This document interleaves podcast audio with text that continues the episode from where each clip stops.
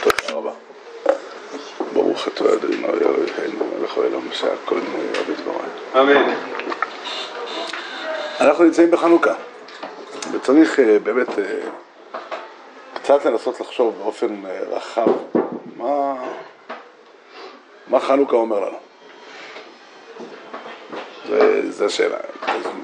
הזכירו כאן קודם את המהר"ל, המהר"ל זה הפך להיות להלכה מוסכמת ופשוטה שהחנוכה קשור לסוגיה של השכל והעימות שיש עם הפילוסופיה היוונית וזה קצת בעייתי מבחינה היסטורית. הפלג היווני שאיתו התעסקנו בחנוכה, אנטיוכוס ומלכותו, היו רחוקים מפילוסופיה כרחוק מזרח ממערב. לא כדאי להגיד האסכולה היוונית שמישהו לא יגיד. מה? לא כדאי להגיד האסכולה היוונית שמישהו לא יגיד. זה לא אסכולה. לא, לא, למה. אז אני אספר את. הסיפור, אני יודע מה אתה מתכוון. היה, יהוד- הגדרה היה, שבאה כמעט. אמרתי, היה יהודי, היה אדם בשם אלכסנדר מוקדון, הוא עמד בראש הקיסרות היוונית הגדולה והוא כבש את כל ה... הוא היה משל בכיפה, מה שנקרא, את כל האזור, את כל המרחב, את כל הגלות הפרסית, את כל השלטון הפרסי, הוא לקח אליו. מרחב הכוונה מזרח התיכון בבסיס. לא, אתה שאלתי מה היה אז באירופה, לא היה כלום. לא יגידו חלילה. הגיע מיוון, מיוון אה, לכאן, מזרח. אה, למעשה מה שקרה זה, הוא הגיע עד הודו הם טוענים, שזה מאוד רחוק, אבל לא, אבל לא לכיוון, אה, לא לכיוון אירופה, לא נראה לי שדיברו אז על אה, מה שיש שם. לא משנה. כל פנים, אלכסנדר בוגדון בא עם התרבות ההלניסטית וההשפעה שלו הייתה עצומה, אבל הוא, לפחות בארץ ישראל, לא נהג בכוח. מי? אלכסנדר מוקדון. אלכסנדר מוקדון הגיע, יש אה, סיפור שמספרים אותו גם המסורת היוונית וגם המסורת להבדיל חז"ל. חז"ל זה מופיע יותר בפרטרות, על השם אפילו של שמעון הצדיק, שהוא עמד בראש משלחת שהגיע אליו וכולי. ולמעשה מה שקרה שאלכסנדר מוקדון אה, אה, אה, נתן לעם לנהוג כמנהגיו וכיבד את החכמים. יש טוענים שהוא היה ראש כולל הגדול ביותר, הראשון בהיסטוריה, זה כנראה בטוח, וכנראה גם הגדול בהיסטוריה, כי הוא נתן לכל אדם שיושב ולומד, נתן סכום מסוים של כסף. הוא המציא את הכנסת, מוסד הכוללים. דרך אגב, מופיע במקורות שאלו אותו, מה נעשה לכבודך, בא לכבד אותך? הוא אמר, תשימו פסל בבית המקדש, לא לעבודה זרה, פסל ליופי שיזכיר אותי. אמרו לו שזה אסור, אז במקום זה עשו דבר אחר, עשו שכל ילד שייוולד בשנה ההיא במשפחת הכהונה, יקראו לו אלכסנדר. מאז השם אלכסנדר נמצא בתוכנו, ודרך אגב, הרבה מאוד פעמים הוא נמצא אצל כהנים, יותר מאשר אה, סתם. זה לא מה עם תאריכים, מה מה עם התאריכים? היה משהו גם כן שיבנו ל- למלכותך? אה, יש גם איזה שטרות ישראל, לא יודע אם זו הייתה בקשה שלו, לא ראיתי כתוב. על כל פנים, אלכסנדר מוקדון מת, שילמדו חוכמה באופן כללי, מה מה המטרה שלו? תורה? המטרה שלו הייתה לשלוט על כל העולם. מה? לשלוט על כל מה העולם. יקרה לתת כסף כי לימדו תורה? הוא האמין שזה מחזק את את המדינה, את המלכות. הוא לא שלח ביקורת של משרד החינוך. אני יודע, אתה שאלתי מה הצדיק יותר משרד החינוך של היום או לא, אני לא... אני מניח שהוא פחות צדיק ממה שאתה מתאר לעצמך, אבל על כל פנים, למעשה זה הסיפור. אה? לא יודע. הם החליטו שם שכן, אלכסנדר בוגדון מת. לפי המסורת היוונית הוא עשה אחת הטעות הגדולות בחייו, אולי הטעות הכי גדולה בחייו, זה שהוא בשעת מותו אמר שהוא לא רוצה לבחור את היורש, אלא המוצלח מבין חמשת השרים שלו, הקצינים שלו, הוא יהיה הממשיך. מה שנקרא דומה למה שדיברנו אתמול על אחת מחמש נשים, אבל הוא לא אמר אחת מחמש נשים, אלא המוצלח ביניהם, וכמובן כל אחד מהם היה בטוח שזה הוא. וכתוצאה מזה מלכות יוון הגדולה התפסלה, לא לחמש חלקים, שתיים אני חושב שלא הצליחו, אחד מהפלגים, הפלג הסלבקי, שלט פה באזור, ובראשו עמד כמה שלבים עד שהגענו לאנטיוכוס. אנטיוכוס קרא לעצמו אנטיוכוס המפואר, וכינו אותו באיזשהו יוונית במשחק מילים אנטיוכוס המטורף. והוא קיבל מכתב מיהודים בארץ, מדוע אתה נותן ליהודים העתיקים, מה שנקרא, להמשיך לנהוג כמנהגם, וצריך להשליט את התרבות ההלניסטית על. זה הייתה תחילת הסיפור. כן, כתוצאה מזה הגיעו הגזרות. חשוב להבין, זה? נשמע כמעט מצע של... בספר חשמונאים, בספר חשמונאים יש מקורות, אין, אין לנו תנ"ך על התקופה ההיא, אבל יש מקורות היסטוריים, ככה מקובל. מקורות אלה, דרך אגב, הם מקורות יהודיים באופן כללי. ספר חשמונאים וספר או מכבים בגרסה זה אותו ספר, באמת יש לו שני מהדורות, שהוא מספר, במיוחד שני ספרים שמספרים את כל הסיפור. כאשר מטבע הדברים כל אחד מתמקד בנקודות אחרות בסיפור. הספרים האלה הם ספרים שנכתבו על ידי יהודים בימי בית שני, היהודים לא שמרו אותם. כי לא היה להם קדושה לספרים האלה, זה לא כתבי הקודש, זה ספרים אנושיים, וזאת העובדה, אולי למרבה הצער. מה שקרה זה שהספרים האלה תורגמו ליוונית, ובתור, ביוונית הם הפכו להיות לחלק מהברית הישנה אצל הנוצרים. כאשר קמה הנצרות, אז הנוצרים לקחו את ה... צירפו לתנ"ך הישן. יש שם ברית חדשה זה מישו והלאה, אבל עד, עד ישו היה להם אינטרס להגיד שהנבואה המשיכה עד ישו. ולכן הם לקחו כל מיני ספרים מימי בית שני והפכו אותם לספרי נבואה כביכול. אבל הספרים האלה קיימים, אצלנו חזרו ותורגמו לעברית לפני למעלה ממאה שנה, ומשם ידעו הרבה, הרבה ידע היסטורי ידוע משם. עכשיו יצא לאור מהדורה, עכשיו, שנתיים, יצאה מהדורה של חשמונאים א' מאוד יפה, מהדורה תורנית, עם מקורות, אה, עם מקבילות לחז"ל להרבה מהדברים שכתובים שם וכולי. אבל אה, למעשה, אז נגזרה גזרה, להגיד שאנטיוכוס היה פילוסוף, זה מצחיק, ואף אחד לא חושב ש- שזה נכון. אנטיוכוס היה איש גס, ששייך לפילוסופיה, איך אומרים, המרחק ב- בין שמעון הצדיק לפילוסופיה הרבה יותר קטן מאשר המרחק בין אנטיוכוס לפילוסופיה. כי שמעון הצדיק הוא איש חכם, ו- ו- ו- ואנטיוכוס הוא איש, איש, איש מטורף, זה האמת. אבל, שנקרא פילוסופיה של הטירוף. כן, לא, לא. לא, לא, יהיה כך, על כל פנים. אה, מה שכן נכון, שיוון באה עם, אה, אני אחזור עוד פעם בהמשך לדברי המהר"ל ולמשמעות שלהם מבחינתנו, אבל, אה, אבל קודם כל, מה שברור הוא שהייתה פה מגמה מאוד ברורה שאנטיוכוס נכנס אליה, כתוצאה מעידוד של מתייוונים, של למחוק את ה- את הדת היהודית. למחוק את התורה, למחוק את הדת היהודית באופן מוחלט. לא היה לו מאבק נגד תורה שבעל פה. יש הרבה רעיונות שאומרים אותם, צריך להגיד שהם לא שייכים לרובד הפשוט של המציאות. ברובד הפשוט של המציאות, אנטיוכוס רצה, היוונים הללו רצו, למחוק את הכל. שלא ייזכר שום דבר שנקרא דת יהודית. את בית המקדש להפוך ל- ל- ל- למקום עבודה זרה, וכן הלאה. באופן פשוט, היה כמובן גזרות ספציפיות, ויש לנו עליהם מסורות, על שבת חודש ומילה, אבל המשמעות של זה היא לא שהיה להם משהו, אה, הם רצו, אתה יודע, שמעתי הרבה דרשות כאלה שאומרים, תראה, הם רצו דת מסוג אחר, הם רצו תורה מסוג אחר. אלה הם רעיונות אה, יפים בתיאוריה. במציאות המלחמה הייתה על כל הקופה, על כל היהדות כולה, ואם אכן היוונים היו מצליחים בתוכנית שלהם, לא הייתה יהדות. אבל למה היה מטורף? אם יהודים עודדו אותו לזה, אז אה, לשיטתו הוא צריך לא, להיות... הוא אה, היה מטורף בלי קשר לזה. הוא היה. מטורף בלי קשר לזה. היוונים קראו לו מטורף, כי הוא היה מטורף. הם הכירו אותו אישית. היה לו תעודת, אה, תעודה, תעודה מפסיכיאטר. מטורף. לא, אדם זה ניהל מלחמות בלי גבול והרג, והרג אה, אנשים קרובים אליו. אה, ותולדות העמים מספרים. בימים האלה זה לא נותן טירוף להרוג כל כך הרבה. לא, גם שם היו... אז תביא בחשבון למה קראו לבן אדם מטורף. למה אנשי עמו קראו לו מטורף. אוקיי, בסדר, לא יודע. אולי כי הם לא הכירו את נירון וקליגולה. יכול להיות שיש כאלה בהמשך שהשיגו אותו- אבל אה, הוא יצר נורמות, על כל פנים, לא משנה, לא נקרא, זה לא הנושא. זה לא הנושא שלנו. הנושא הוא זה שהייתה מלחמה על קיום היהדות, זה דבר חדש, שלא היה בהיסטוריה. לצורך העניין, לנבוכדנצר לא היה שום עניין שתעבוד את אלוהי בבל, מהסיבה הפשוטה, הוא לא האמין שזה יכול לקרות שאתה תעבוד את אלוהי בבל. אלוהי בבל הוא אלוהי בבל. מה שייך, מה פתאום שיהודי יעבוד את אלוהי בבל? זה לא, זה לא... מה זה הפסלים שמדובר והצלם של מי שחננים של... הכוונה היא, כמו שכתוב בראשונים, הכוונה היא צלם שלו, של נבוכדנצר, היה בזה ריח של עבודה זרה, סרח של עבודה זרה. הוא בעיקר רצה נבוכדנצר לשעבד ולנצל את המשאבים של היהודים, של כל העמים, וגם של היהודים בפרט, כדי לקחת אותם אליו, תהיו עבדים שלי. בא המן, המן אמר, אני רוצה להשמיד, להרוג ולאבד את כל היהודים, מנער ועד זקן, טף אנשים. פתאום בא בן אדם ואומר, אין לי שום בעיה איתכם, הכל בסדר, אני לא רוצה שתעבדו, תהיו אנשים בני חורי, אני רוצה שהתרבות שלי תשתלט עליכם. זה מאבק מסוג חדש. לא הבנתי, אנטיוכוס החזיק באיזושהי תרבות? אה? היה לו משהו מאחוריו? כאילו? הוא אישית, אני לא יודע מה היה לו באופן לא אישי.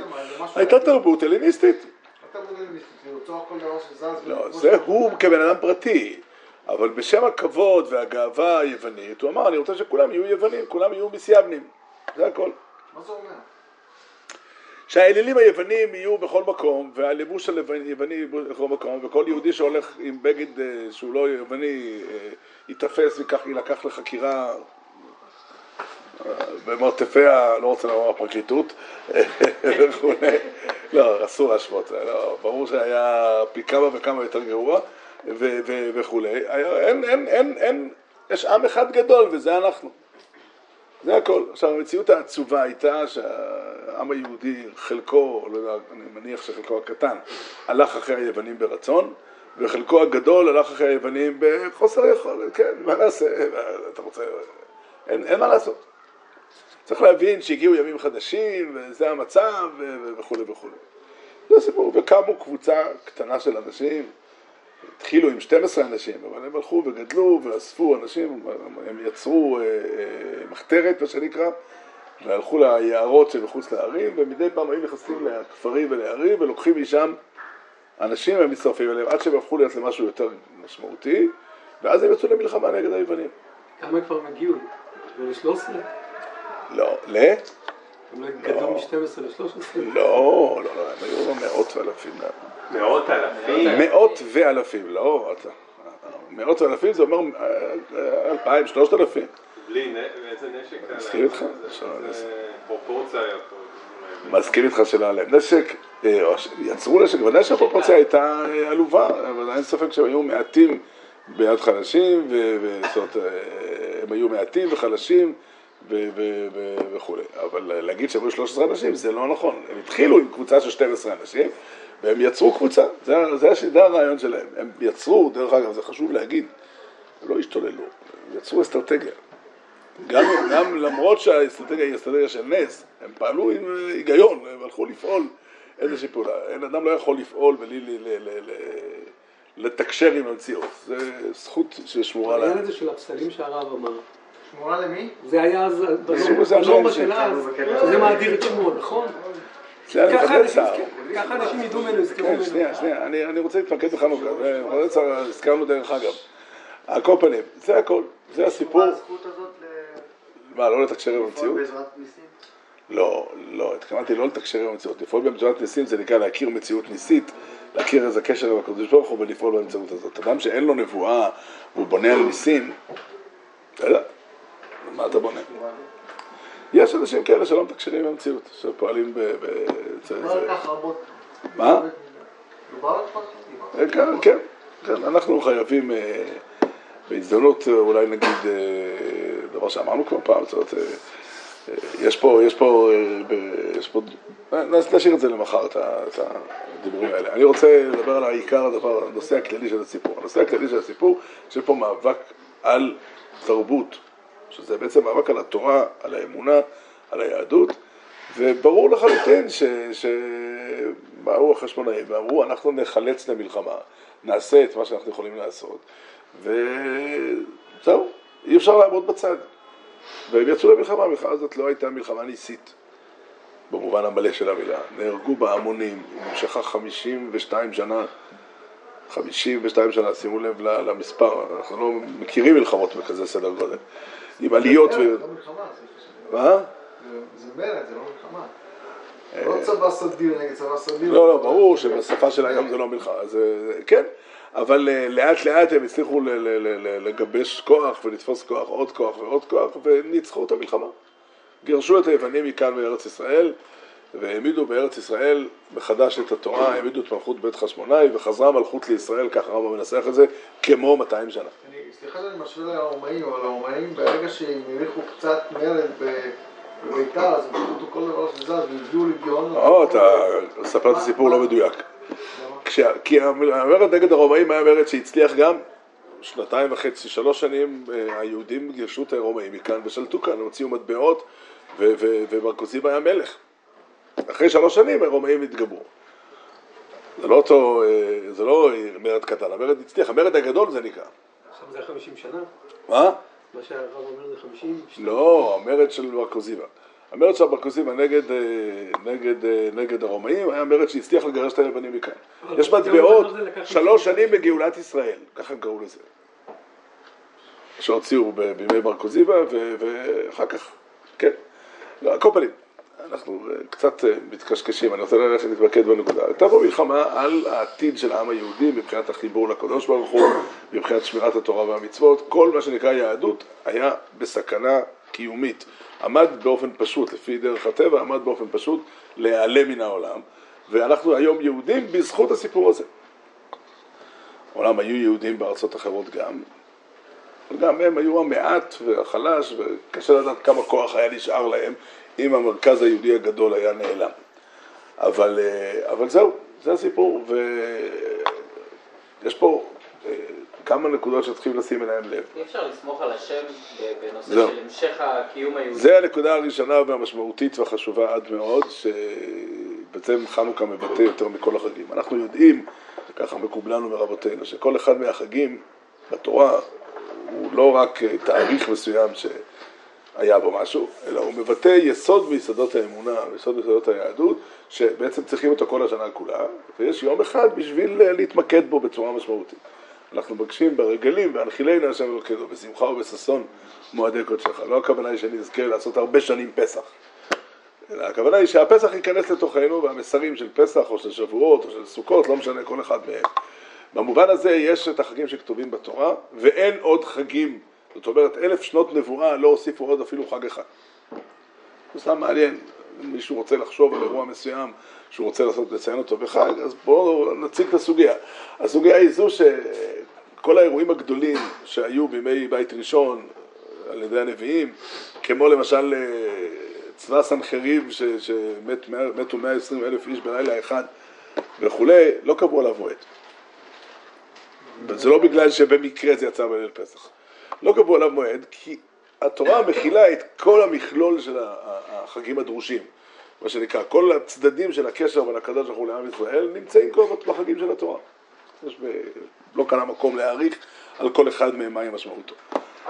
אה, ושחרב הבית הראשון בעצם, ויצאנו לגלות, ודפוס הפעולה הישן שעליו התורה בנויה, עליו היהדות בנויה במקור, נעלם בעין ובאלף, במובן שהקדוש ברוך הוא לא מדבר. לא מדבר, זה חריף עד מאוד, קשה להעריך כמה זה חריף, ואילולא חז"ל הקדושים היו מנסחים את הדברים במילים שלהם, היה אסור לנו לומר כאלה מילים. אבל כך חז"ל אמרו, מי כמוך באילמים השם. אחד השבחים הגדולים שחז"ל אומרים על, הקדוש ברוך הוא שהוא אילם, שהוא שותק, שרואה רואה ביזיונו ושותק. אבל המשמעות של זה היא שהעולם הוא לא עולם שיש בו התגלות, הוא לא עולם שיש בו קול השם, בעולם שבו אי אפשר לבנות את העתיד על סמך זה שהקדוש ברוך הוא לבדו יעשה, אלא מוטלת עלינו החובה והאחריות ומוטל עלינו התפקיד להחזיק ולקיים את היהדות אה, לגמרי.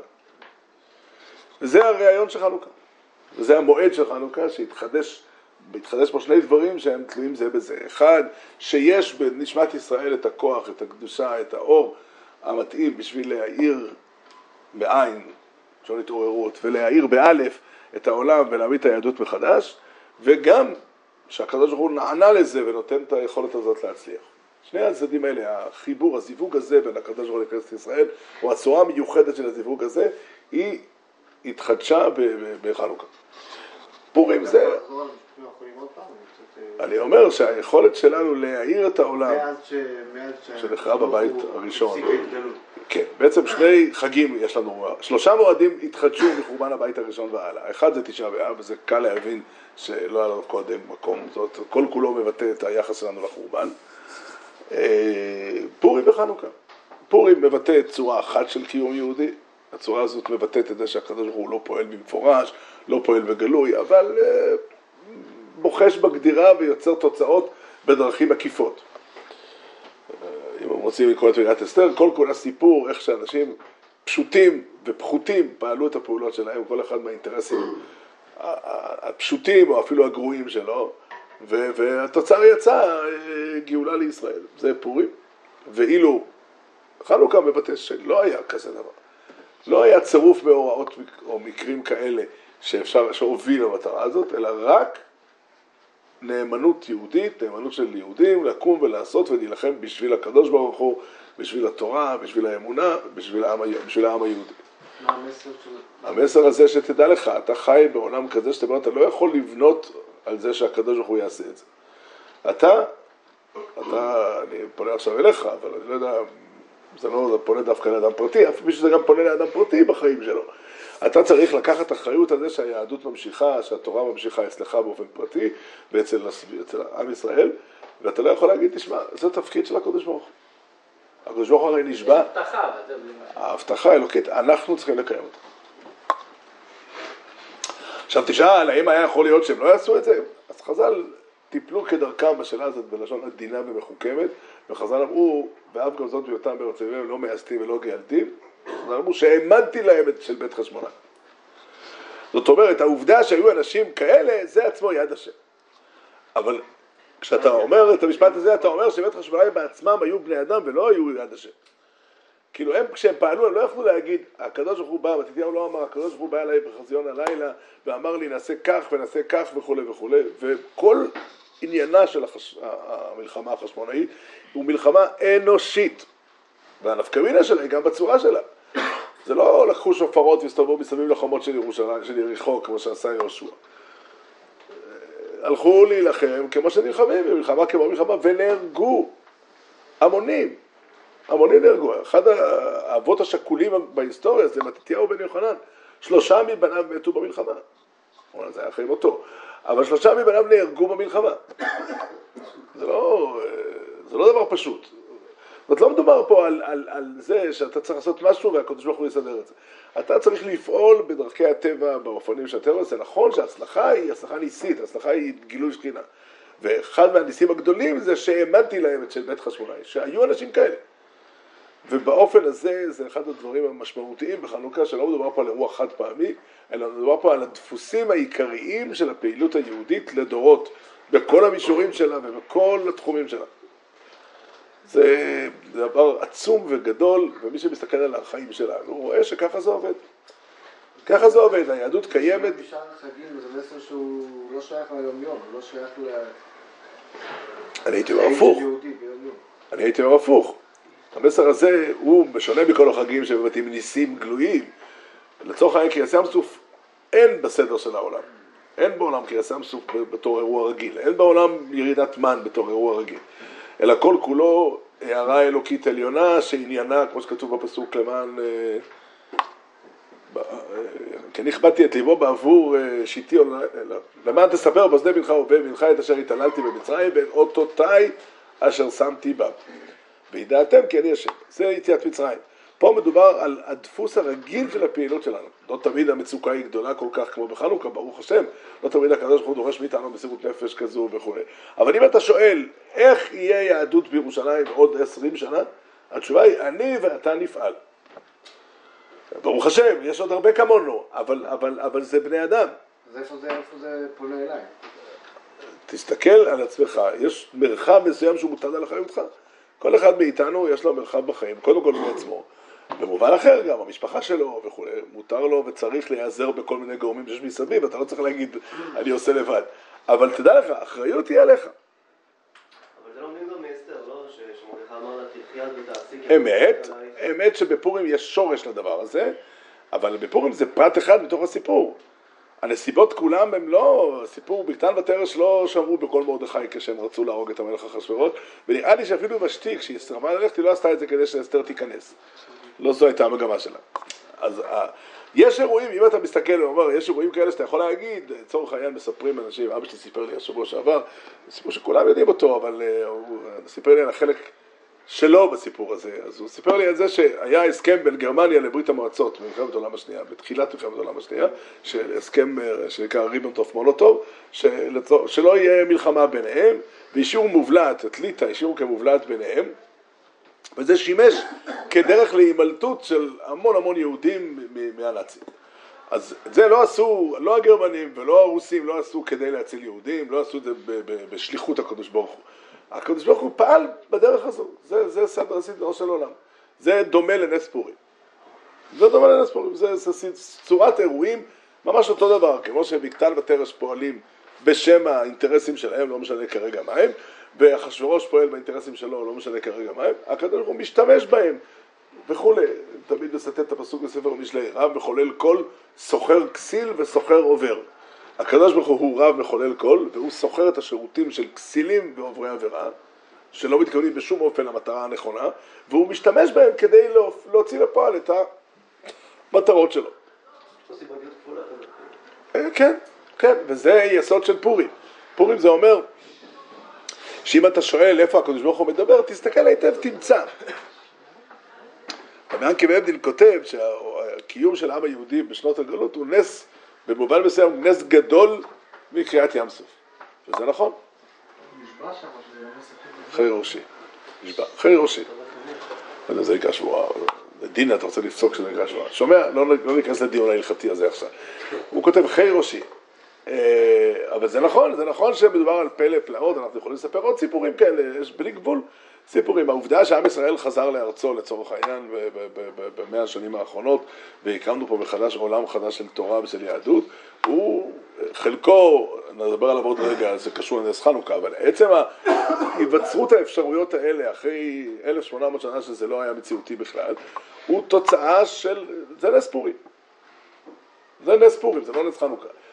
לצורך העניין, המדיניות של בלפור והמדיניות של ה state department האמריקני נגד הקמת מדינת ישראל, ואחר כך העובדה שהצביעו באו"ם בעד, כל האירועים האלה, כל אחד מהאנשים שפעלו, פעל לפי המציאות שלו, לפי האינטרסים שלו. אין פה לא התגלות אלוקית אה, רשמית, זאת אומרת אין פה, אין פה נס שחורג בדרך הטבע, ואין פה מסירות נפש יהודית. אלא יש פה שורת אירועים שפעלו, אפילו היהודים שפעלו בתחום הזה, יש מקום להסתפק. והפשטות היא שרובם ככולם לא פעלו בשביל להחזיר את הקדושה לארץ ישראל, והיה להם אפילו מטרות הפוכות. אלא שהקדוש ברוך הוא משתמש, הוא סוחר גם כסילים וגם עוברי עבירה, אני לא יודע מי מהם ראוי לאיזה תואר, ו- ו- ובדרך הזאת חזרנו לפה והקמנו פה, אנחנו יושבים פה היום ולומדים תורה ועובדים את הקדוש ברוך הכוונות של בלפור. הוא. אישית, אולי הכוונות שלהם היו כן טובות. הוא כן רצה שיהיה פה... כן, יש בזה ויכוח גדול בין היסטוריונים עד היום, מה בדיוק היו אינטרסים, אני לא, אני לא מתכוון להכריע, אני רק אומר? זה, של- סוגיית נוס, אני אומר, יש בעיה ויכוח בין ההיסטוריה, וזה לא, זה, זה סוגיית נס פורים, אבל האם אפשר לבנות על הדבר הזה שהיהדות תתקומם כך, תתקומם, תהיה קיימת וח- וחיה? התשובה היא לא. איפה זה רלוונטי? היהדות לא עומדת בסיכון יותר. היהדות לא עומדת בסיכון, היהדות עומדת בסיכון כל הזמן. אני מסכים איתך שהסיכון שאנחנו נמצאים בו היום הוא לא סיכון של חנוכה וכולי, אבל אם אתה מסתכל על הסדר לא היום? סדר הדברים, לא העם, לא, הוא מדבר על היהדות, לא. הוא מדבר על העם, קודם כל, ברוך השם, המצב של העם היהודי, חשוב להגיד את האמת, שהקמת מדינת ישראל הייתה הצלה אדירה. שינוי המצב הביטחוני של היהודים, ויש משהו אה, מרתיח בהתעלמות מהעובדות ולהתחיל לספר. זה כמו, אתה יודע, זה דומה לסיפור של אדם שבא, היה באמריקה, גר באמריקה, עלה לארץ לכמה, לתקופה, אחרי חצי שנה הוא חוזר חזרה. שואלים אותו, מה קרה? הוא אומר, אני לא יכול לחיות פה בארץ, כל הזמן יהודים מתים. הוא לא, ובאמריקה, באמריקה כל מודעה חמישית זה, זה יהודי. פה כל מודעה ברחוב זה יהודי. אתה מבין, אנשים סופרים, אה, אנשים סופרים ואומרים, אה, המקום היחידי שמ- שמתים יהודים, אה, יותר, מישהו אמר שמתו במלחמת- במלחמות ישראל יותר שמתו בכל ההיסטוריה, חוץ משתי אירועים גדולים, לא משנה. אתה יודע למה? כי היה פה קהילה יהודים. היהודים היו מעטים, ו- ולא הצליחו לגדול, ולא הצליחו לבנות שום דבר, ולכן, זה, ברוך השם, הקדוש ברוך הוא נתן לנו כוח לבנות פה, יש פה בארץ כמה מיליונים של יהודים, דבר שלא היה מעולם, ולא יכל היה להיות לולי מדינת ישראל. מי שמספר לך סיפורים על זה שחיינו עם הערבים וכולי, ושאפשר לעשות הסכם עם עבדאללה מלך ירדן, אין לי טענות על מי שחשב ככה לפני שהסיפור היה, כי זה מותר, אף אחד מהם לא היה נביא, לא רבי צמחן זונפלד ולא להבדיל חיים ויצמן. אבל, אה, אבל, אה, אבל בסופו של דבר אנחנו יכולים להגיד לך ששום מסגרת אחרת לא הייתה מחזיקה את השבע מיליון יהודים פה בארץ, ולא הייתה מאפשרת לעולם התורה לגדול כמו שמדינת ישראל אפשרה. הם אומרים שהם שונאים בגלל המדינה. עוד פעם, אני אומר לך את מה שאני חושב וזה לא... זה. עכשיו, אבל מי שאומר שהיהדות היא לא בסכנה, הוא צודק בזה שברוך השם, יש היום יהודים לומדי תורה בכמות גדולה וכולי, בצורה שלא הייתה מאות שנים, אבל העובדה שזה קיים, זה עובד על בסיס של מסירות נפש. אני לא מתכוון, מסירות נפש זו מילה גדולה מדי אולי, ולא צריך להשתמש בה, סתם, על התמסרות, על הכלאה פנימית של יהודים, שאנחנו בונים את הדבר שלנו, לא עושים את הדבר הטבעי והרגיל. לא עושים את הדבר הפשוט. לא. לא, כי האדם אומר, תשמע, הקדוש ברוך הוא יעשה את זה. לא, הקדוש ברוך הוא לא יעשה את זה. או יותר מדויקים, הקדוש ברוך הוא יעשה את זה דרכך. שאף אחד לא יעשה את זה, אף אחד לא צריך להציל את היהודים היום. לא, אז אני אומר עוד פעם, זה לא נכון, כי האופן שבו היהדות קיימת, אין, לנו תשובה לשאלה איך היהדות תתקיים עוד, עוד, עוד 20 שנה. אנחנו צריכים, אין לנו תשובה. למה זה זאת העובדה. לא, הנצרות והאסלאם לא, קודם כל, שיצטרכו עם הבעיות שלהם, אני לא אחראי להם, לא, לא, לא, לא למעלתם. יכול להיות שהם גם נמצאים בסיכון מאוד גדול, או לא, אני לא יודע. באופן כללי, החילון הוא תופעה מחרידה, שהולכת ומתפשטת באופן חריף מאוד. החילון הוא תופעה שאוכלת בכל פה, והיא מזעזעת עד היסוד, עד עמוק בפנים. אנחנו פועלים בשיטה נכונה של וילונות. אני מאוד מאוד חסיד של השיטה הזאת, לשים וילונות כבדים ולהשתדל שלא ייכנס שום דבר. אבל חשוב לדעת שהשיטה הזאת, כמה שהיא חיונית והיא חשובה, היא לא מספיקה. כי בדרך כלל יש רוחות חזקות, אז הווילון קצת זז, או משהו נכנס מתחת, או, אז, מש- אז משהו נכנס מתחת לרצפה. ויסודות היהדות צריכים כל הזמן בירור וליבון מחדש, ובנינו לצורך העניין דפוסים מסוימים מאוד מאוד משמעותיים לפני 80 שנה בערך, דפוסים מסוימים איך היהדות קיימת, ברוך השם, בזכות זה אנחנו קיימים. האם אנחנו יכולים היום להמשיך את אותם דפוסים? אם כן, צריך לחשוב איך עושים את זה, התנאים הם שונים. באיך איזה אופן פועלים? שוב, אחריות של בני אדם לקבל החלטות ולפעול כשהמטרה שלהם היא הדבקות בהשם והשמירת התורה והעברת התורה הלאה. לא יודע, לא יודע, אני אומר, אני, לא- אני, אני, בזה אני יכול לבטוח בהשם, שכשנעשה את הדבר הזה הקדוש ברוך הוא יצליח בידינו, כל אחד לפי ערכו, לפי עניינו, לפי מקומו, ויש אולי מישהו כזה שצריך להיות אה, חשמונאי. אם אתה שואל איך היהדות שלנו קיימת, זה שיש היום יהדות, זה בגלל קבוצת אנשים לא גדולה, שהחליטה שהם לא שואלים שאלות למה הקדוש ברוך הוא עושה ואיך הקדוש ברוך הוא עושה, אלא פועלים בכוחות עצמם. מה ההבדל בין זה למלחמות קודמות של שאול המלך, של דוד המלך? שם הנביאים שלחו אותם למלחמה. הם הלכו עם ארון השם לפני המלחמה. אנחנו פועלים בחושך, בלי ודאות שאנחנו צודקים. אני הבאתי פה יותר מפעם אחת את הוויכוח בגמרא בין רבי יוסי בן קיסמו לרב חנינא בן תרדיון. רב חנינא בן תרדיון אה, אה, אה, מקהיל קהילות, זה בזמן רומי מדובר שם, מקהיל קהילות ברבים ומלמד תורה. ורבי יוסי בן קיסמו שוכב במיטה חולה, הולך למות. אז רב חנינא בן תרדיון נכנס לבקר אותו, אומר לו רב יוסי בן קיסמו, זה רבי יוסי בן קיסמו מעיני דר אליו במקום תורה. הוא אומר לו, מה אתה עושה? אי אתה יודע שמלכות זו מן השמיים ימלכוה? מי אומר למי? רבי יוסי בן קיסמו לרב חנינא בן תרדיון. מה הוא אומר לו? אתה לא יודע שרומי שולטת ביד, זה יד השם? אתה מתווכח איתה? אי אתה יודע ש... ששוכב במיטת חולים? כן. אי אתה יודע שמלכות זו החריבה את ביתנו ושרפה את היכלנו ואיבדה את טובנו והרגה את בחורינו ועדיין היא קיימת? עם מי אתה מתווכח? אז הוא אומר לו מן השמיים ירחם. הוא אומר לו, אני אומר לך דבורים של טעם. לא, לא משתדלים ככה. אני לא יודע מה חשב רבי יוסי בן קיסמו. איך הוא חשב שהיהדות תתקיים? אני לא יודע. אין לי בגמרא פירוש ואני לא יודע לענות על זה. אבל רב חיים בטרדיון אומר לו, הוא לא אומר לו, תשמע, אתה מדבר שטויות. הוא אומר לו משפט נורא, הוא אומר לו, מה אני לחיי העולם הבא? במילים אחרות, כיוון שאתה טוען שאני מתאבד, ולא רק מתאבד, אלא, אלא, אלא, אלא רוידף, מסכן אה, יהודים אחרים, אז כהכרעה אני יודע מה אני עושה, אני עושה ככה. אבל מה יקרה, אני אעבוד לשמיים, יגידו לי שאתה צודק, מה נעשה? אז הוא אומר לו, תשמע, אם אתה אדם של רגע שם שמיים, איך שלא יתקבל אל המעלה. כי הכוונה שלך היא טובה, גם אם אתה טועה במעשה. טוב, צריך להסביר הסיפור הזה. מה? אבל שהרב כן צריך להסביר את הסיפור מה הוא חשב על זה בקיזמה, כי זה באמת לא. סיפור ברור. אני אם. הגמרא הביאה את זה, אז כנראה שרוצים ש... ברור, ברור, והגמרא מוסיפה ואומרת, לא חלפו ימים, לא? לא, לא חלפו ימים מועטים, לא חלפו ימים מועטים שנפטר רבי יוסי בן קיסמא על מיטת חוליו, ויצאו כל גדוי לרוי מליל הבא ישראל. חז"ל לא עסקו פה בלספר איך ההלוויה הייתה מכובדת. איזה כבוד גדול היה לרבי יוסי בן קיסמא שהרשעים הארורים הללו הלכו בלוויה שלו. הם באים להגיד לך, תדע לך, לרבי בן קיסמא הייתה אסטרטגיה וזה עבד. הייתה לו אסטרטגיה מסוימת וזה עבד. זה הלך. הוא ידע איך להסתדר איתם, הם ידעו גם שהוא רב ותמיד חכם. בטח גם הייתה ביקורת גדולה על זה שמה פתאום הרשעים האלה מכבדים אותו. אפשר לבקר ככה? הייתה ביקורת בכיוון הזה והייתה ביקורת בכיוון ההפוך. וחזרו משם מהלוויה וראו את רבי חנין בטרדין יושב ועוסק בתורה והוציאו אותו להריגה. זה הסיפור בגמרא. אני חושב שחז"ל באים להגיד לך, תבין שרב חנין בטרדין מקבל הכרעה, הוא מקבל הכרעה, כך נראה לי. לא, אז אם ככה זה לא בסדר, כי אם זה אחד האסטרטגיה שהייתה אמורה לעבוד, אז לא בסדר שהוא הורס לו. לא, לא, אף אחד לא הרס לאף אחד. זה לא היה. אף אחד לא הרס לאף אחד, לא. ודאי, הוא הורס. הוא רצה איכשהו לבנות איזושהי מדיניות עם הרומאים. הוא סבר אחרת, הוא סבר שהמדיניות שלו היא לא נכונה, הוא לא אה, מי. סבר? רב חנין בטרנר סבר שהמדיניות של רבי יוסף קיסמא היא לא טובה והיא לא מספיקה, הוא לא קלקל לו, הוא פעל באופן עקיף, ואתה רואה שלא הרגו את רבי יוסף קיסמא לכן. לא הבנתי, אז הלוויה באה להראות שהוא כן צדק או לא צדק? הלוויה באה להראות שיש פה שתי דרכים. שיש פה שתי גישות, והגמרא לא מביאה הכרעה. בגמרא אין הכרעה מי צודק. זה נראה די שהוא צודק. אתה, סברות אני יכול להגיד, גם לי נראה בסברה של רבי חנין בטרנר צודק. עד כמה שהסברה שלי היא ברת תוקף. אז למה אומרים את זה? לא. באים להגיד לך שהנה יש פה שתי מהלכים ששניהם עובדים. שניהם עובדים, רב חיים וטרדיון היה ויכוח ביניהם, אף אחד לא שכנע את אף אחד לא, שניהם נשארו בעמדתם, ושניהם ממשיכים לפעול בעמדתם, ו- ושניהם יש להם חלק לעולם הבא. מה קרה לרבי חנין איך זה יכול? להיות צודק? הוא אומר לו, הם ספרו את בית מקדשנו ועברו את אחרינו, אנחנו בסדר איתם? הוא לא אומר שאנחנו בסדר איתם, רבי יוסף קיסמן לא חושב שאנחנו בסדר איתם, הוא סבור שהדרך הנכונה היא לא לנהל איתם מלחמה. לא, זה לא היה, זה כבר עבר. אחרי שזאת המציאות, אחרי שהכוח נמצא בידיים שלהם, צריכים למצוא את הדרכים איך להגיע להבנה ואיך לפעול אולי במחתרת, אני לא יודע מה התשובה של רבי קיספו וזה לא הנושא שלי. אני רק מתכוון לומר שצריך להבין את הדבר הזה.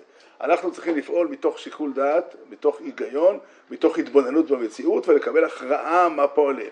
הכרעה אנושית באשר היא הכרעה אנושית, היא הכרעה אנושית. היא יכולה להיות טעות. וזה הקדוש ברוך הוא רוצה שנעשה, שנפעל במקום הזה ונפעל, זה המציאות, זה המציאות של עם ישראל. דרך אגב, זה נכון לא רק על מלחמות עם אויבים, מלחמה עם אויבים זה צורה, צורה אחת. באמת, איך נכון לקיים את העדות היום? איך נכון לקיים את העדות היום? בוא תיקח, יש היום יותר מדרך אחת של יהודים שומרי תורה ומצוות ונאמנים להשם, שמתווכחים ביניהם איך נכון לקיים את העדות בהרבה מובנים. בהרבה מאוד מובנים, האם נכון כך או כך, זה ויכוח, הוויכוח הוא לגיטימי. אבל חשוב להבין, הוויכוח הוא לגיטימי, דהיינו, האופן שבו נעשה את זה, זה אופן שבו יהודים שהכבוד השם יקר ביניהם, האהבה של הקדוש ברוך הוא, האהבה שלהם לקדוש ברוך הוא בוערת בתוכם, האמונה שהתורה וה- ועבודת השם היא מרכז החיים של עם ישראל, והם פועלים בשם הכוח הזה, והקדוש ברוך הוא יצליח את דרכם.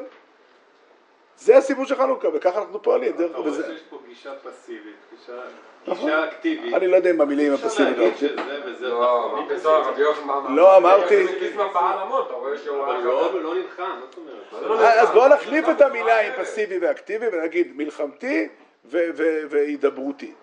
בסדר, בסדר, אז זה ויכוח, הוויכוח הוא ויכוח לגיטימי, אני לא יודע את הפרטים שלו ואני לא יודע להעתיק אותו משם למקום אחר כי אני לא יודע מה לעשות, אבל אנחנו היום גם יכולים להתווכח, יפה, שני הדעות, שתי הדעות באופן תיאורטי הן לגיטימיות, אולי מישהו ימצא פרחה באחת מהן, אפשר להתווכח, אפשר להגיד חמש דעות, הכל בסדר, כולם יהודים וכולם מנסים לפעול בדרך שהם פעלו. האם הרב הירש פעל באותה דרך כמו שפעל לצורך העניין אחסם סופר?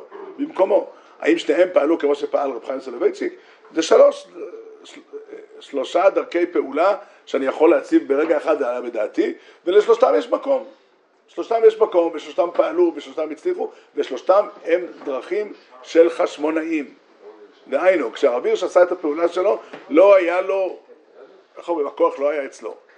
הוא נאבק להקים קהילה של 11, משפח, 11 משפחות בפרנקפורט, ומהם היהדות של גרמניה שהייתה הקהילה, אחת הקהילות היהודיות המפוארות לפני המלחמה, ודרך אגב, הקהילה היחידה ב, ב, ב, ביהדות שלפני מלחמת העולם השנייה, שלא היה שם שום נשירה. איפה? ב- ב- בתורה ודרך ארץ, קהילה של פרנקפורט, של מי? של החתום סופר או של... של הרב הירש. אה, לא היו שם אלפי יהודים? נוצרו במשך 110 שנים שזה פעל, בסוף נהרגו שם לא הרוב. עד שנהרגו ועלו לארץ כולם, ונעלמה הדרך הזאת, אף אחד לא המשיך אותה, לא משנה כרגע למה, מה היה מיוחד בדרך שלו? לא יודע, אף אחד לא, לא המשיך את הדרך שלו, כולם מצאו מקום, או ב- ב- ב- בנטורי קרתא, או בעדה, קרתא אני לא יודע, או בעדה החרדית, גם בנטורי קרתא יש כמה, או בעדה החרדית, או ביהדות החרדית הכללית, חסידים, מסנגדים, וגם בציונות הדתית תמצא תלמידים שלו. כולם, וכולם אנשים נאמנים להשם ולתורה. של הרש"ר הירש? כן. כן, הרב פפנהיים היה, הרב דניאל פריש, הוא איש, הוא גדל בפרנקפורט, הוא איש חסיד תולדוסרן היום, אה, כבר נפטר, אבל אה, הוא כתב את הפירוש שלו לזוהר. ו- של הרש"ר הירש? הוא תלמיד של הרב הירש, הוא תלמיד של בית המדרש הזה, הוא הרבה יותר צעיר. הרב הירש אה, הקים את הקהילה לפני קרוב ל-200 איפה שנה. הוא גדל שם, גדל. החינוך הזה. הוא לא נטש גם, זה לא נכון, זה לא נכון. קודם כל, אני רק אומר, לא התכוונתי עכשיו להגיד, אני אמרתי, תראה, מה גרם לזה שיהודים למדו בכל מיני מקומות, למדו בגור, ב- ב- ב- בבלז, בוויז'ניץ, ב- ב- במרוקו היו יהודים, בליטא היו יהודים, חלק גדול מאוד מהם עזבו את היהדות. שם הלכו אנשים, עזבו את הדרך כי היא נגמרה, וחיפשו להם יהדות אחרת, יהדות, קהילה יהודית נאמנה להשם, שונה. הוא ודאי לא נשאר איש תורה בדרך ארץ. אבל, אבל, אבל העובדה שהוא, בשונה מהרבה חבר, מקבילים אליו שלמדו במיר או, ב, או בסלבודקה שעזבו את היהדות, הוא לא עזב את היהדות. ואין שום ממשיכי דרך? לא. לא, אף אחד לא. אין ממשיכי דרך לפרנקפורט היום. סיבה? כי הדרך הזאת הצליחה להעמיד אנשים מחוברים לתורה באופן כזה שאין ממנה, אין, אף אחד לא פרש. אז איך שני, אין להם ממשיכי דרך אם זה... זאת העובדה. כן. לא משנה, יכול להיות שזה. דרך אגב, יש להם צד שני לתמונה, הם לא העמידו אף תלמיד חכם. אה. קהילת הרב הירש לא העמידה במשך מאה ו... לא יודע כמה שנות. קיומה, מאה ועשר שנות קיומה. הרב הירש היה תמיד הרב הירש לא גדל שם, מה? הרב הירש לא גדל שם, איפה הוא גדל? אה, הוא חידש את הדרך, הוא לא גדל שם. הוא לא גדל בפרנקפורט? אתה שואל על פרנקפורט בתור עיר? הוא גם לא גדל בפרנקפורט. אבל, זה לא הנושא. הוא לא לא גדל בשיטת תורה בדרך ארץ. כשהיו צריכים להביא רבנים לקהילת תורה... כן, כשהיו צריכים להביא רבנים לקהילת תורה בדרך ארץ, הביאו רבנים או מהונגריה או מליטא. כסדר, זה היה הסדר 110 שנים. סתם אני אומר, אני לא, אני לא, אני, זה לא, אני לא דן עכשיו בדרכים, אני רק אומר על העיקרון, העיקרון הוא זה שאף אדם לא יכול להיות שאנן ולהגיד, תראה, יש מערכת, המערכת עובדת, המערכת עובדת והיא טובה עד עכשיו. עכשיו צריך לחשוב מה נכון, אולי צריך להגדיל, להגד- לגדור גדרים חדשים, אולי צריך ליצור, צריך ליצור כל פעם מחדש את דרכי הקיום שלנו. דרכי הקיום זה אומר את הדרך להתמודד עם העולם החילוני מסביב, שזה בעיה, זו בעיה רצינית רצינית. אני לא חושב ש... אתה, יש היום אנשים שאומרים, מה הבעיה, אפשר להתמודד. אני לא חושב שזה נכון. אני חושב שלפגוש את העולם החילוני בכל רמה שהיא, היה עדיף שלא לפגוש בכלל. אבל זה לא, לא, אפשרי. אבל כל מי שנאלץ לפגוש בכל מקום שהוא, צריך לדעת, העולם החילוני הוא חילוני. חילוני זה פירושו קודם כל נגד התורה, נגד השם ונגד משיחו, וגם, בהרבה מאוד מובנים, גם נגד האנושות. הם מטורפים בהרבה מאוד תחומים שלהם. אבל יכולת ההשפעה היא יכולת השפעה אדירה, כי זה עולם שלם. זה עולם שלם, ואנשים אומרים, ואלף בית של הבנה זה לחשוב ולהבין שאנחנו נמצאים במלחמה. נמצאים במלחמה קיומית. אני מסכים שהתנאים לא דומים לזמנם של החשמונאים ולא דומים לזמנם של, אה, של הרב הירש בפרנקפורט או לזמן של, של, אה, של אה, אחרי מלחמת העולם השנייה פה בארץ שהקימו את היהדות מחדש, המצב שלנו יותר טוב, יש לנו יותר מקורות כוח, אבל המצב הוא מצב של מלחמה. על מי שאומר שיש היום. נהירה של אלפי צעירים וצעירות חרדים, אפילו באופן חלקי. חיצונית הם מגדירים שייכים לקהילה, אבל... אבל אינני יודע מה הערך. אינני יודע מה הערך של הדיבורים האלה, אינני יודע מה הערך של הדיבורים האלה ולמה הם טובים. מישהו מעוניין, יש אנשים, אז אני אגיד לך בדיוק מה הנקודה. אני אגיד לך מה הנקודה האמיתית. הנקודה לא האמיתית, היא- אני אגיד לך מה הנקודה. האמיתית, רבי אלעזר. יש אנשים שמאמינים שהפחד הוא אסטרטגיה חינוכית. אין לי, זה דרך. אני סבור שהפחד הוא אסטרטגיה אנטי חינוכית.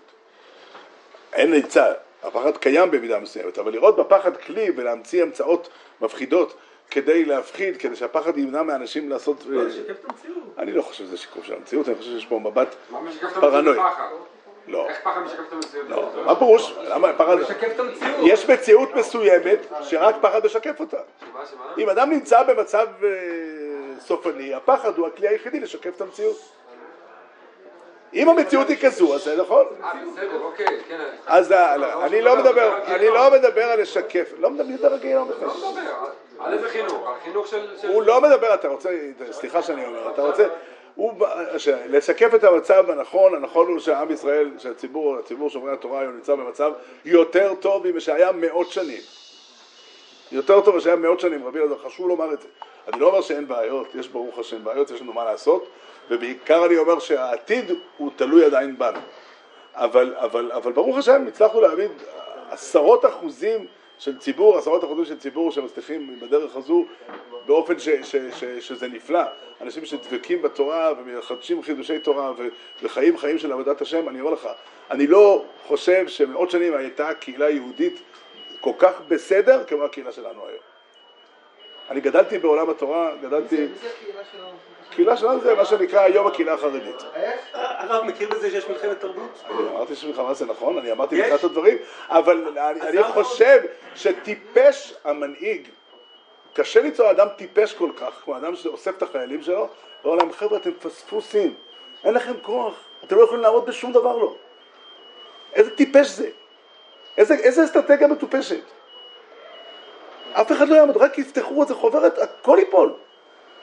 הכל ייפול, אין שום דבר לא. לא משנה מי אתה, יספרו לך סיפור, אה, סיפור בדים שלא היה ולא נברא, על אדם אה, שהוא גם מחבר ספרים וגם צדיק וירא שמיים וגם אבא למשפחה וכולי וכולי וכולי.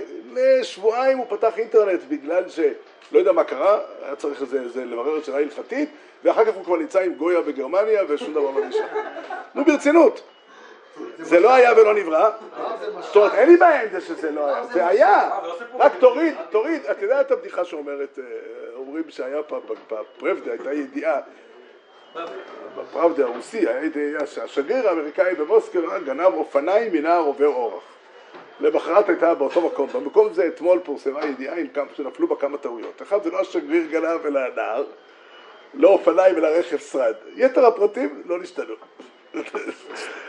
צריך להגיד, להגיד, האדם הזה הוא לא נשוי על הרווק, הוא נשוי ואין לו שלום בית. הוא גם לא ידע ללמוד. אולי נסע, היה, היה, קיבל משרה בגלל איזה פרוטקציה, והוא לא ידע ללמוד, ולכן הוא לא הסתדר עם המשרה הזאת, ולכן הוא ברח, וכולי. עכשיו, אבל מעבר לשאלה אם זה היה או לא היה, מעבר לשאלה אם זה היה או לא היה, אני שואל שאלה הרבה יותר משמעותית והרבה יותר בוערת לי. הסיפור הזה מחזק או מחליש? זה אסטרטגיה עקומה ומעוותת. אני לא אומר שאין ממנה שום רווח, לפעמים זה גורם רווח שהנער לא אה, פוגש, לא מדבר עם האדם החילוני שהוא פוגש באוטובוס. אבל אין לנו, אני חושב שהדבר הנכון, אבל זה כבר ויכוח פנים אסטרטגי. אני מסכים שאנשים שעושים את זה, עושים את זה באסטרטגיה. המטרה שלהם היא בקדושה, ואני והם נמצאים באותו מקום, באותו זירה. אנחנו פועלים למען השם, למען הקדושה בעולם, למען המשך הקיום וחיזוק הקיום של התורה, וזה תפקידנו, וזה חשוב להבין את זה. הדרך לעשות את זה היא תמיד להפעיל שיקול דעת, להפעיל מחשבה. מה נכון, מו השם אלוקיך שואל מעמכו בעת הזאת.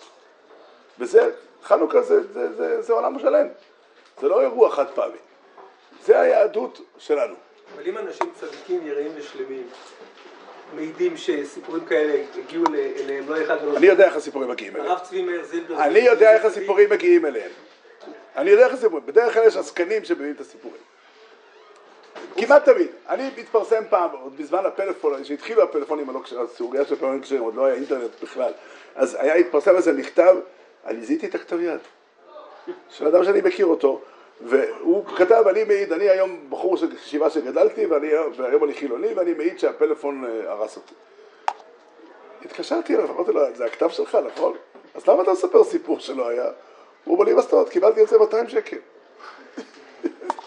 עכשיו זה נכון שהוא עשה עם הפלאפון עבירות. זה ברור, אין ספק.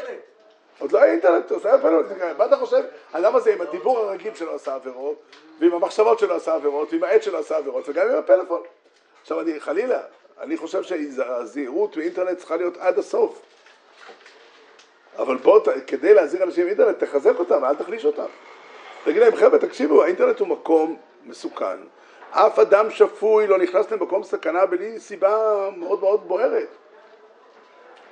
להיכנס למקום סכנה, תאר לעצמך, שולחים אנשים לשדה הקרב, זה קורה בעולם. אף אחד לא יגיד אסור ללכת לשדה הקרב. אבל באותה מידה, יגידו לך אנשים, אם מגיע שם אדם שלא צריך להיות שם, שוגע, תברח מפה. לא ככה. ודבר שני, אם אתה נמצא שם, תחשוב מה מביא אותך. מה אתה עושה שם? עם איזה כלים? מה המטרות שם? אני מדבר על מה שנמסור באמצע שיעור. הם מדברים לבן אדם שעובר ברחוב, שלא שומע את השיעורים ואת התכנים האלו, והוא אמור לקלוט איזה סוג של מידע. אני חושב שהנכון, יכול להיות, אתה יודע מה, אם הם רוצים לפעול במקום הזה, לא, אין לי גם אפשרות להפריע להם והם לא שואלים אותי וזה לא רלוונטי. אבל, אבל אתה שואל אותי, במקום להבין שהתפקיד שלנו הוא בדיוק זה, לפנות לכל אדם בעולם, ליצור מצב שלא בבלז ולא בוויז'ניץ ולא בגור ולא בפונביץ' ולא בחרמון, אין מקום לאדם שלא קובע עיתים לתורה. אין מקום לאדם שלא... כאילו. הרבה יותר, נכון, אתה צודק, זה מלחמה אמיתית. זה מלחמה אמיתית. ל- ל- ל- להגיע לכל ילד בחדר, לכל נער בישיבה קטנה, לכל נערה ב- ב- ב- ב- בסמינר, ול- לא. אני לא מתווכח, לא, סיסמאות. גם באותו מישור, גם לא יכולים לבוא ולהטיף עכשיו לקהילות, אני. לא חושב שזה נכון. אני חושב שהם מאמינים בפחד יותר מאשר בתורה. זה, אני אומר שהם מאמינים בפחד ולא מאמינים בתורה. לא. זה הסיבה. לא על כל פנים. די באורז הוא עיקר המטרה שלי לא הייתה, עיקר המטרה שלי הייתה לה- לה- להעמיד את הדברים בפני כולנו, כל אחד מאיתנו על החיים הפרטיים שלו, וגם אחריות על הסביבה. מה עושים, איך מחזקים את התורה? האדם גר ברמת שלמה, הוא גר בקריית יובל, הוא גר בצפת או בבאר שבע, בפריז או בלונדון, באיזה אופן מחזקים את היהדות שם? גם. באיזה אופן מחזקים את היהדות שם? איך עושים שיהיה יותר תפילה, יותר תורה, יותר עבודת השם, יותר מידות טובות, לחזק? תדע לך, זה, המאבק הוא מאבק אמיתי וגדול. אף אחד לא... להגיד שהיהדות נמצאת בבטחה, זה לא נכון. זה נכון שהיהדות מצבה הרבה יותר טוב, אנחנו בשלב מתקדם בקרב. בשלב מתקדם בקרב, ברוך השם. אבל, אבל האיומים קיימים כל הזמן, וצריך תמיד לראות ולבחון את האסטרטגיה, ולראות איך פועלים, וזה מקומנו בעולם הזה.